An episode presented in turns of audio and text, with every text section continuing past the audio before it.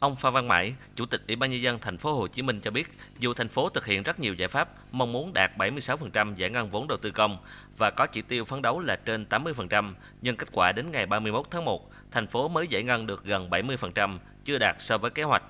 Những đơn vị giải ngân thấp đa số tập trung ở các bang lớn sử dụng nhiều vốn như ban giao thông, ban quản lý đường sắt đô thị, một số địa bàn và có một số chủ đầu tư giải ngân không đồng. Ông Phan Văn Mãi khẳng định thì chúng ta xử lý ngay chỗ này đó là tôi,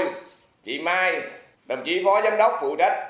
đầu tư công và các trưởng ban của các ban lớn này và các người đứng đầu, các chủ đầu tư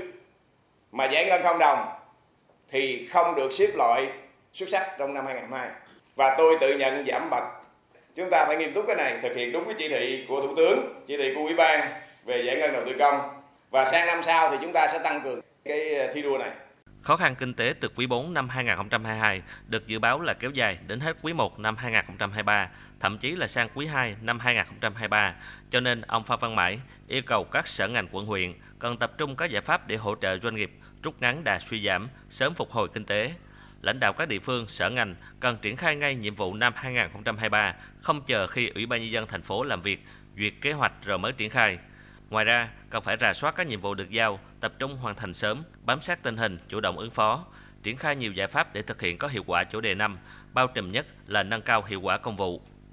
Phát biểu chỉ đạo hội nghị, Bí thư Thành ủy Thành phố Hồ Chí Minh Nguyễn Văn Nên đề nghị thành phố cần phải nghiên cứu, tính toán, tập trung các giải pháp để đảm bảo thực hiện mục tiêu GRDP từ 7,5 đến 8%. Năm 2021 là năm đầu tiên thực hiện kế hoạch 5 năm thì thành phố bị âm sâu, dù năm 2022 tăng trưởng cao 9,03%, nhưng nhìn chung đến nay, thành phố tăng trưởng chỉ còn khoảng 3,2%. Do đó, từ nay đến cuối năm, thành phố cần phải nỗ lực cao, vượt lên trên kế hoạch đề ra bằng các giải pháp hữu hiệu. Chúng ta phải khởi động nhanh những cái hoạt động của chúng ta mang tính chất nghĩa là à, đòi hỏi sự điều hành,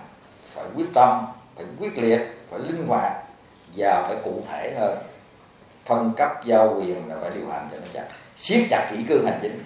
nâng cao hiệu quả các hoạt động công vụ như chủ đề chúng ta đề ra. Vừa tập trung thúc đẩy cái nhiệm vụ thường xuyên nhưng mà cũng vừa,